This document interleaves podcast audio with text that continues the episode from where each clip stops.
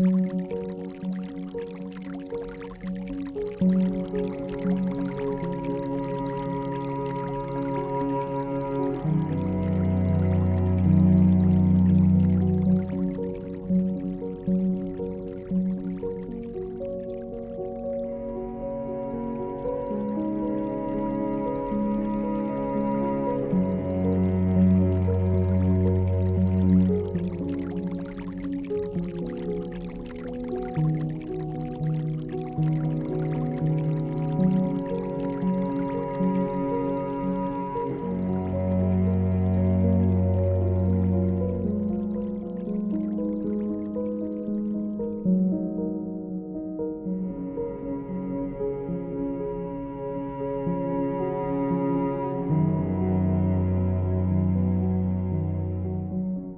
اینجا تهران است. صدای رادیو فرشته.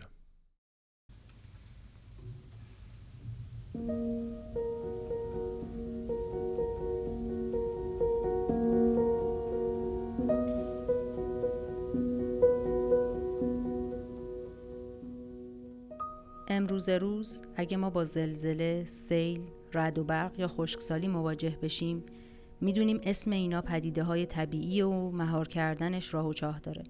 اما واکنش انسان های نخستین به دلیل ناشناخته بودن این پدیده ها براشون بهت و ترس بود. و برای اینکه بتونن بر این بهت و ترس غلبه کنن تصمیم گرفتن برای هر کدوم از این پدیده ها یه خدا درست کنن تا به اون خدا پناه ببرن و خودشون رو از شر اون پدیده ایمن کنن. و اینطور شد که استوره ها متولد شدن.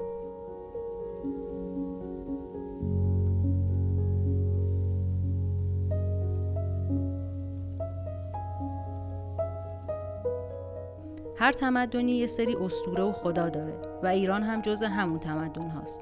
یکی از این استوره ها آناهیتاست. آناهیتا به معنای آبهای نیرومند بیالایشه و به صورت یک زن تصویر شده. آناهیتا استوره آبه و یکی از دلایل خلق این استوره مواجه شدن ایرانی ها با خشکسالی همیشگی و کمبود شدید آب بوده. آناهیتا برای اونها بسیار اهمیت داشته و براش قربانی های زیادی می‌دادن. آب جاری رو مقدس می‌دونستن و به هیچ وجه آلودش نمی‌کردند. احتمالا اگر انسانهای نخستین تمدن ایران چگونگی مصرف آب رو به دست ایرانی های فعلی می‌دیدن کار به خون و خونریزی کشیده می‌شد.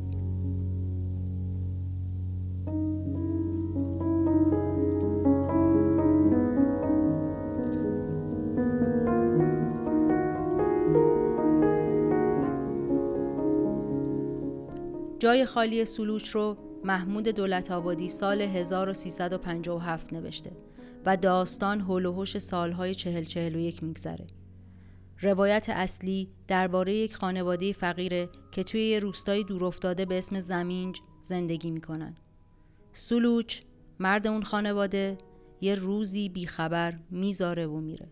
حالا مرگان همسر سلوچ که شخصیت اصلی کتابه باید توی این اوضاع هم دنبال شوهرش بگرده هم بچه هاشو بزرگ کنه و هم با کسایی که می‌خوان توی اصلاحات ارزی زمینش رو بالا بکشن سر و کله بزنه.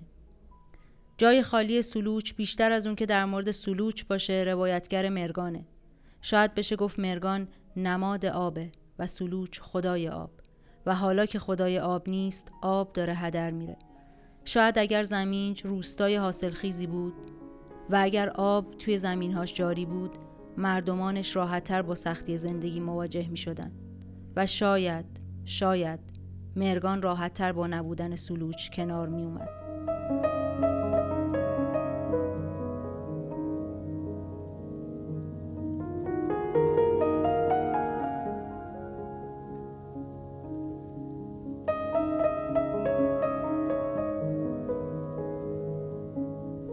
محمود دولت آبادی توی جای خالی سلوچ راوی سختی و مرارت زندگی روستایی.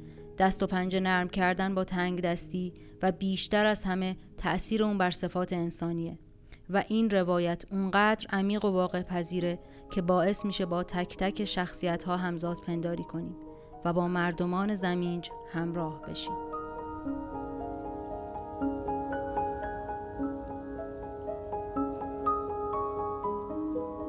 اینجا پاراگراف رادیو فرشته.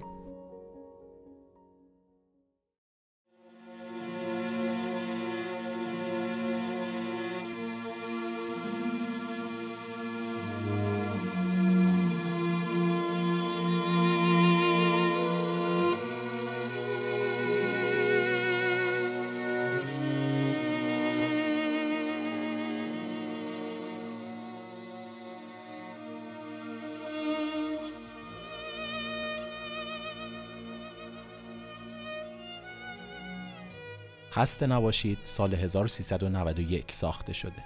درست دو سال بعد از یه حب قند. یه حب قند رو رضا میرکریمی ساخته بود و داستانش توی بافت تاریخی یزد میگذشت. و یکی از اصلی ترین ایده های میرکریمی هم این بود که بتونه گوشه ای از زندگی اصیل ایرانی رو توی فیلمش نشون بده.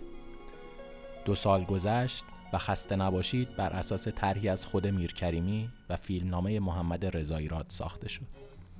افشین هاشمی و محسن قرایی کارگردانای فیلم. خسته نباشید توی کرمان میگذره. قصه از دل باغ شازده شروع میشه و به سمت کلوت کرمان ادامه پیدا می‌کنه. رومن و ماریا دوتا توریستن که اومدن ایران.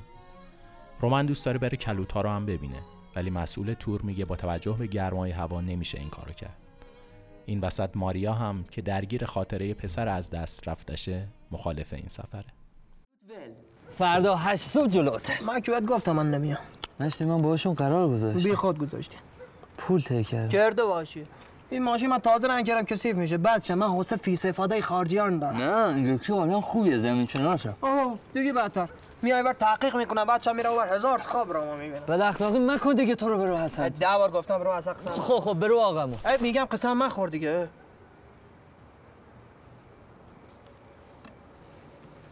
چقدر کردی؟ دیویست دلار دلار الان چنده؟ دلار؟ دو تومن شاید بیشتر هم بشه. آه نه همین. این خارجی ها فهم می‌کنن چون دلار شد دو تومن خیلی آدمه من اصلا خاطر همین موضوع اشد نمیام. خب این که به نفع مایه 200 دلار دلاری دو تومن میشه 400 هزار تومن 50 50 یعنی چی 50 50 یعنی 200 و 200 من. خسته نباشید فیلم دوست داشتنیه جدای از قصه سرگرم کننده فیلم بازی های فیلم هم خیلی خوب از کار در اومدن. جزئیات فیلم نامه هم درست حسابی به هم دیگه چفت شدن. زوج ماریا و رومن قرینه میشن با زوج مرتزا و حسین که دو به دو با هم مشکل دارن و این سفر وسیله ای میشه برای هر چهارتای اونا که با ترس ها و مسئله هاشون مواجه بشن و بتونن بهتر باهاشون کنار بیان. ماریا از گذشتش فرار می‌کنه. حسین از خاطره برادر شهیدش. مرتزا از کارهایی که دوستشون نداره و کم کم طی همه مشکلات و خاطره هایی که تو سفر به وجود میاد ماریا جای مادر از دست رفته حسین رو می‌گیره و حسین جای بچه از دست رفته ماریا رو. خاله حکیم هم این وسط نقش قرینه رو برای ماریا بازی می‌کنه. هر دوی اونا پسر جوونشون رو از دست دادن و حالا طرز مواجهه هر کدومشون با این فقدان چیزیه که مهمه. به نیت حسن بافتمش تازه تمومش کردم. شما اولین میمون هستی که نشستی روش.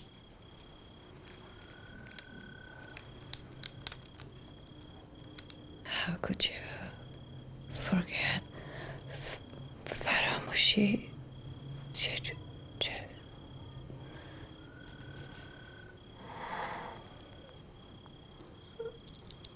هر روز صبح که خواب پا میشم به خودم میگم پشو پشو یه چایی برای حسن بذار. بعد یادم میافته نیست. آدم به از دست دادن عادت می‌کنه اما فراموش نمی‌کنه. آب عنصر مهمی توی فیلمه. همون نقشی رو که آب توی معماری اصیل ایرانی داره توی این فیلم هم بازی می‌کنه. آب در واقع موتیفیه که یادآور چیزهای خوبه. دو تا دختر بچه‌ای که دارن توی حوز باغ شازده بازی می‌کنن یا حوز آبی که توی خونه خاله حکیمه است. یا قناتی که مغنی از طریق اون رومن و ماریا رو دوباره به هم میرسونه همشون صحنه هایی هستن که اهمیت عنصر آب رو توی فیلم نشون میدن. خود لفظ خسته نباشید هم یه موتیف توی فیلمه. آدما همین که از کنار هم رد میشن به هم میگن خسته نباشید. و آب همون عنصریه که میشه باهاش این خستگی رو از تن در کرد. آدم های توی فیلم با اینکه اوایل حرف همو نمی‌فهمن اما کم کم می‌رسن به یه زبون مشترک. ماریا فارسی حرف می‌زنه. حسین حرفاش رو یه جوری به ماریا میفهمونه. رومن میگه خسته نباشید و مغنی هم با سازدهنی رومن همراهی می‌کنه. فیلم نام پر از این جزئیات خوب. کارگردانی فیلم هم با اینکه ساده است اما خوبه و در جهت تعریف کردن داستان پیش میره و همه اینها خسته نباشید رو تبدیل می‌کنه به یه تجربه دلچسب سینمایی.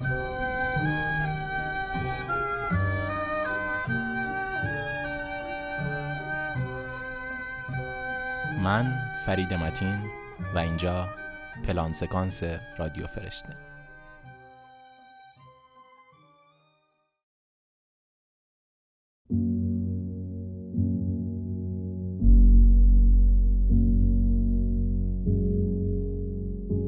آب به عنوان یکی از عناصر چارگانه در تمامی فرهنگهای بشری از تقدس و احترامی خاص برخوردار بوده است. چرا که بشر از همان سپیده دم تاریخ به خوبی دریافت که استمرار حیات و زایندگی زمین به آب وابسته است. با توجه به آنچه تاکنون در باب نقش آب در نگاره های اعتقادی و آینی گفته شده استفاده از این نام در ادبیات ایرانی امری قابل پیش بینی است. خصوصا آنکه زلالی و شفافیت آب خود محلی برای رمزسازی های شاعران است. به خصوص در هنر کتابت اسلامی که با شعر و ادب پیوندی جاودانه دارد. لزوم تصویرگری از آب امری جدی است. با توجه به دیدگاه های عرفانی و خانش های سمبولیکی که از آب بیان شده هنرمندان نگارگر ایرانی برای تجسم آب نه از رنگ آبی بلکه از رنگ نقره استفاده می کردن. تا این پاکی درخشانی و زلال بودن را به بهترین نحو تجسم بخشند. و در ضمن به پیشینه غیرمادی آب که ریشه در آسمان ها دارد نیز اشاره کنند. از همین رو امروزه در نسخه خطی باقی مانده رنگ قسمت هایی که رود یا حوز یا دریا را نشان می دهد به رنگ نقره ای است. در این قسمت از قاب رادیو فرشته تصمیم گرفتیم به گوشه ای از آثار نگارگری استاد کمال الدین بهزاد بپردازیم.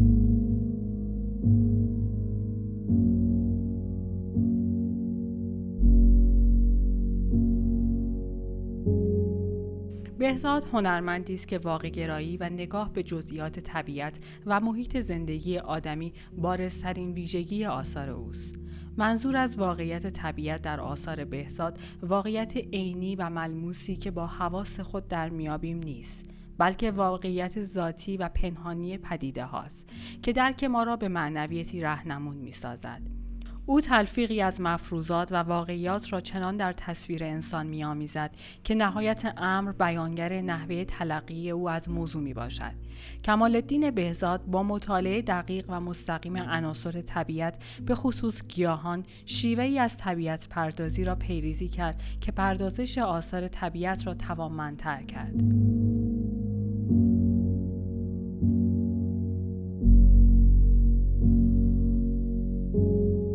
طبیعت آنگونه که آفریده شده جلوه های بکر و دست نخورده آن بیابان و صحرا، مرغزار و شکارگاه ها، کوهستان و دریا و چگونگی حضور آنها در آثار بهزاد معرفی می شود. کمال الدین بهزاد از این گنجینه خدادادی بهره بسیار گرفته و به اقتضای داستانهای برگرفته از ادبیات فارسی آنها را بستر وقوع حوادث قرار داده است.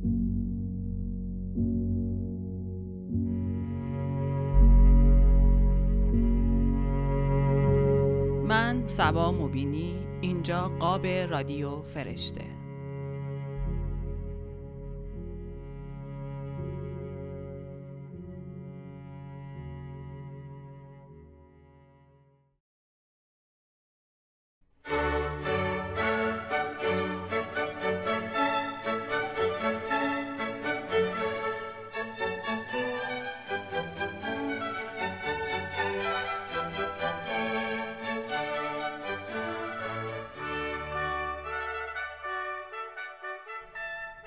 روزی توی آزمایش علمی دانشمندا چند تا لیوان آب می‌ذارن کنار هم و برای هر کدوم موسیقی های مختلف پخش می‌کنن.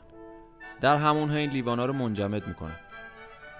کریستالای لیوانایی که موسیقی راک براشون پخش شده بود تفاوت خیلی زیادی با کریستالای لیوانی داشت که موسیقی کلاسیک گوش داده بود. اگه بخوایم خودمون رو بذاریم جای هر کدوم از اون لیوانا تاثیر هر نوع موسیقی روی ما به همون اندازه مختلف و متنوعه. اما حکایت ما خود انسانه که به عنوان حجمی از آب پذیرای موسیقیه. 70 درصد بدن ما از آب تشکیل شده. این یعنی اینکه انسان به عنوان شنونده حکم همون لیوان آب رو داره که امواج موسیقی درش امواج جدیدی ایجاد می‌کنن انگار با یه تیک چوب بکوبیم به یه لیوان آب. تناوبی که موسیقی در بدن ما ایجاد می‌کنه باعث امواجی میشه که بدن از خودش ساطع می‌کنه. این امواج می‌تونن همگون باشن منظم باشن و قابل پیش بینی یا به هم ریخته و بیقاعده.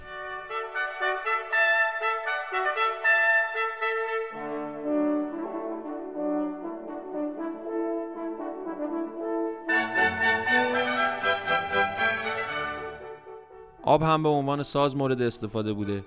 هم برای بسیاری از آهنگسازهای مهم تاریخ منبع الهام بوده.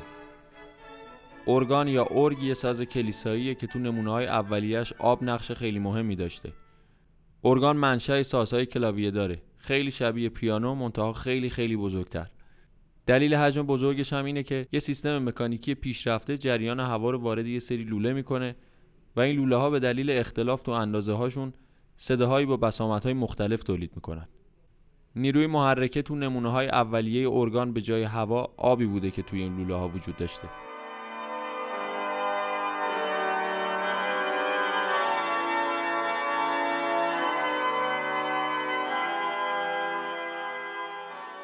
واتر درام یه نمونه دیگه است. ساز کوبه‌ای محلی مخصوص بومیان آمریکای جنوبی از یک کاسه چوبی درست شده که روی آب شناوره. و این شناوریش باعث میشه صدایی که تولید می‌کنه اتفاقی و متغیر باشه. گروه شمس توی چند تا از آلبوم‌ها و کنسرتاش از این ساز استفاده کرده.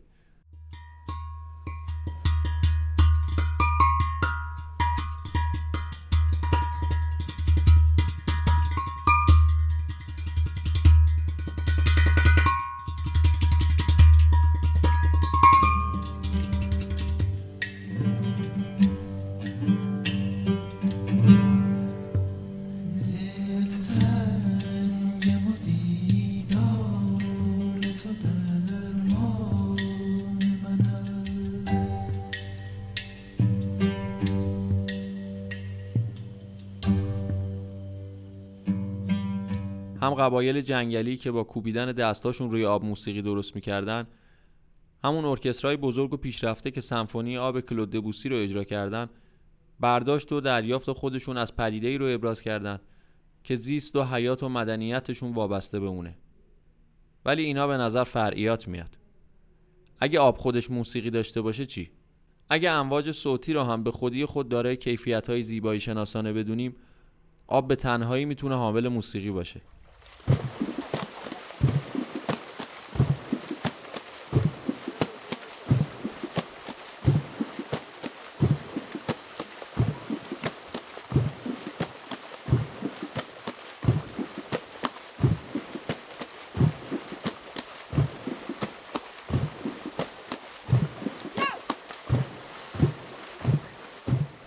سالهای بعد از جنگ جهانی دوم یه سری از جنبش های مینیمال آوانگارد حسابی ما مرزهای موسیقی کلنجار رفتن و ریتم و رنگ و ملودی رو ازش گرفتن. اونا می‌خواستن بدونن تا کجا میشه عناصر موسیقی رو از این اثر گرفت ولی حس موسیقیایی رو نه. سازها رو حذف کنیم ارکستر رو حذف کنیم. هارمونی رو بریزیم به هم. نظمی وجود نداشته باشه. همه چیز اتفاقی پیش بیاد. زمان رو از ساختار قطعه بگیریم. یا به قول جان کیج در سالن کنسرت رو باز کنیم تا هم همه آدمای اون بیرون هم بخشی از اثر بشه.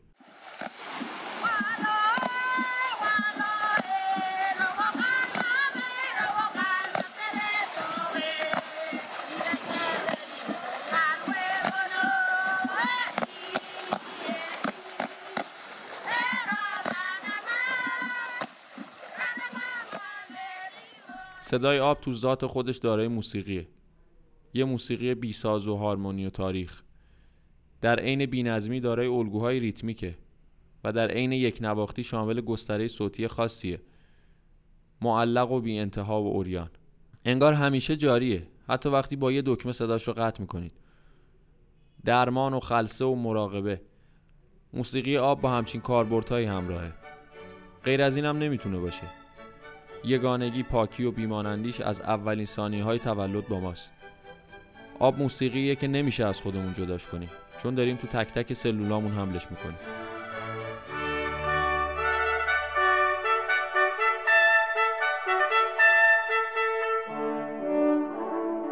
من سالار تحماسبی و اینجا پارتیتور رادیو فرشته.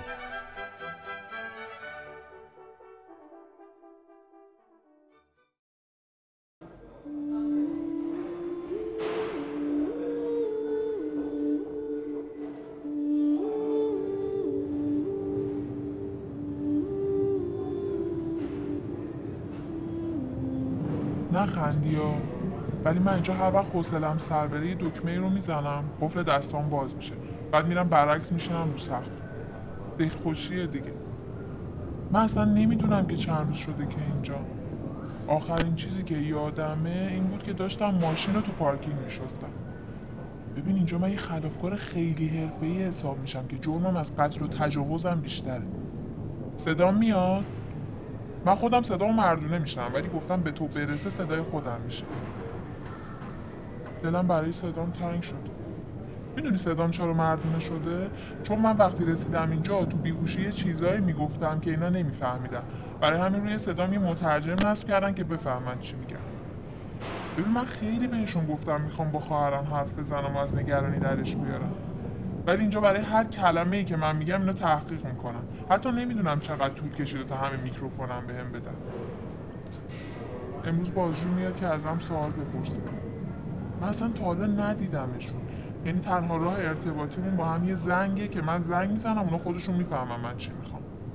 مأموری که اینجا بود بهم گفت نباید زیاد حرف بزنی ممکنه دیوار صوتی ترک برداره منم حق ندارم دیوارشون رو ترک بدم.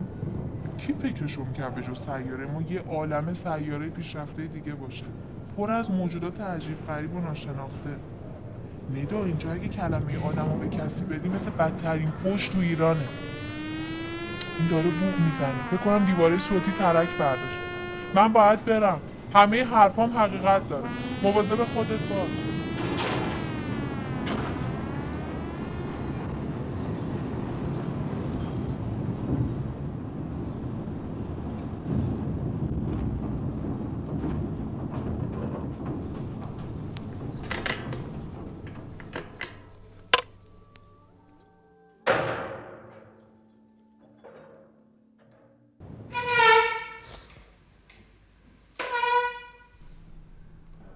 ببخشید ممکنه صدام با یکم فاصله بهت برسه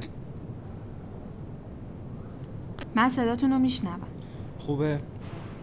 ببخشید میشه بگید من چرا اینجا؟ هنوز اطلاع نداری؟ نه حتی تو این مدتی که اینجا بودینم فکر نکردین که چرا اینجایید؟ نه من هیچ جرمی نکردم شما به تنهایی مقدار بسیار زیادی از آب کره زمین رو هدر دادین خب این مگه جرمه شما زمینی ها واقعا عجیب ترین موجودات این خلقت هستین معلومه که جرم خانم ببخشید یعنی می‌خوایم بگین هرچی دریاچه و آب و دریا تو کره زمین بوده رو من تبخیر کردم؟ ببخشید من مترجمم خرابه نمی‌تونه کلمه تبخیر رو بفهمه. شما یه علوم ساده رو نمی‌دونی. بعد منو برداشتی آوردی یه کره دیگه سر هدر دادن آب؟ یواشتر خانم دیوار صوتی رو نشکنید لطفا. انگار شما هم حرفای منو نمی‌فهمین. اجازه بدین من براتون توضیح میدم. بله بفرمایید. حدود یک سال و نیم پیش سیاره ما تونست طرح حفاظت از همه کهکشان رو بگیره و مسئولیت سالم موندن همه سیاره ها گردن ما افتاد. خب این یه سال و نیم تو سیاره زمین چیزی به اندازه 230 سال برای شما محسوب میشه و از اون روز به بعد ما سعی می‌کنیم موجوداتی که به سیارهشون رحم نمی‌کنند و به اینجا بیاریم و سعی کنیم اونا رو از زندگی کردن دور کنیم. خب اینجوری که شما داری میگی من احساس می‌کنم خوش شدن زاینده رود و ارومیه و بقیه دریاچه و همه دریاها به من ربط داره. نه خانم ما با تحقیق مجرما رو می‌گیریم. یکی از همکاران من آخرین و بزرگترین جرم شما رو ثبت کرده و برای ما آورده تا شما رو دستگیر کنه. مگه من چیکار می‌کردم؟ در حالتهای مختلفی شما دیده شدین که آب و باز میذاشتین و به جای دیگه ای می‌رفتین. شما هیچ به فکر هم نوع خودتون تو قطب شمال هستین؟ ببخشید چه ربطی داره؟ اگه پنگوانها در قطب شمال از گرم شدن بیش از حد زمین بمیرن شما ناراحت نمیشین خانوم؟ ولی پنگوان که هم نوع ما نیست. ما در همه سیاره ها هم نوع هم هستیم. آه یعنی من و پنگوان و گل و باغچه یه نوعیم از دید بله شما. قطعا همینطوره.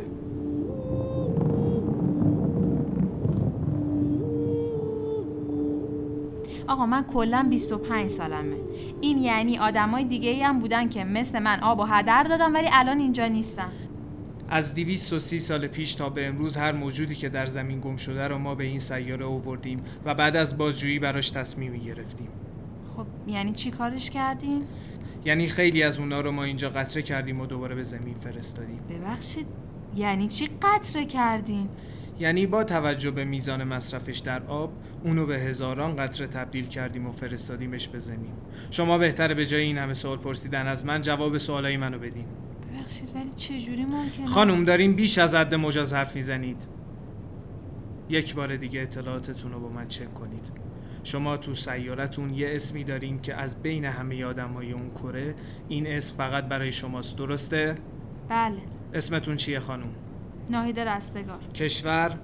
ایران شهر؟ تهران دوست داریم به ایران برگردیم؟ چجوری؟ لطفا جواب منو بدین بله بین دریاچه ارومیه، دریاچه هامون و زاینده رود یکی رو انتخاب کنید ببخشید چرا؟ چون باید به طبیعت برگردین و جواب هم رو بدین خب این یعنی چی؟ یعنی تبدیل بشین به قطره آب و برین توی یکی از این دریاچه ها وای این اصلا منصفانه نیست. میزان مصرفی آب برای شخص شما منصفانه نیست. خب نمی‌دونم. برای من فرقی نمی‌کنه. ولی باید انتخاب کنید خانم. ببخشید نمیشه ابر باشم؟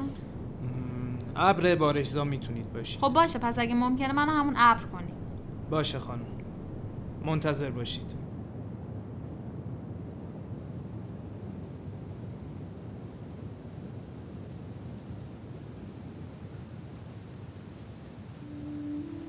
شما می‌دونید این کار چقدر طول می‌کشه؟ بله حدودا یک سال سیاره ما.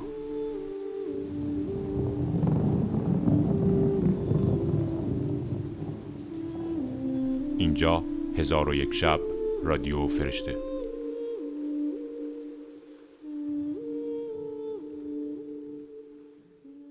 رادیو فرشته.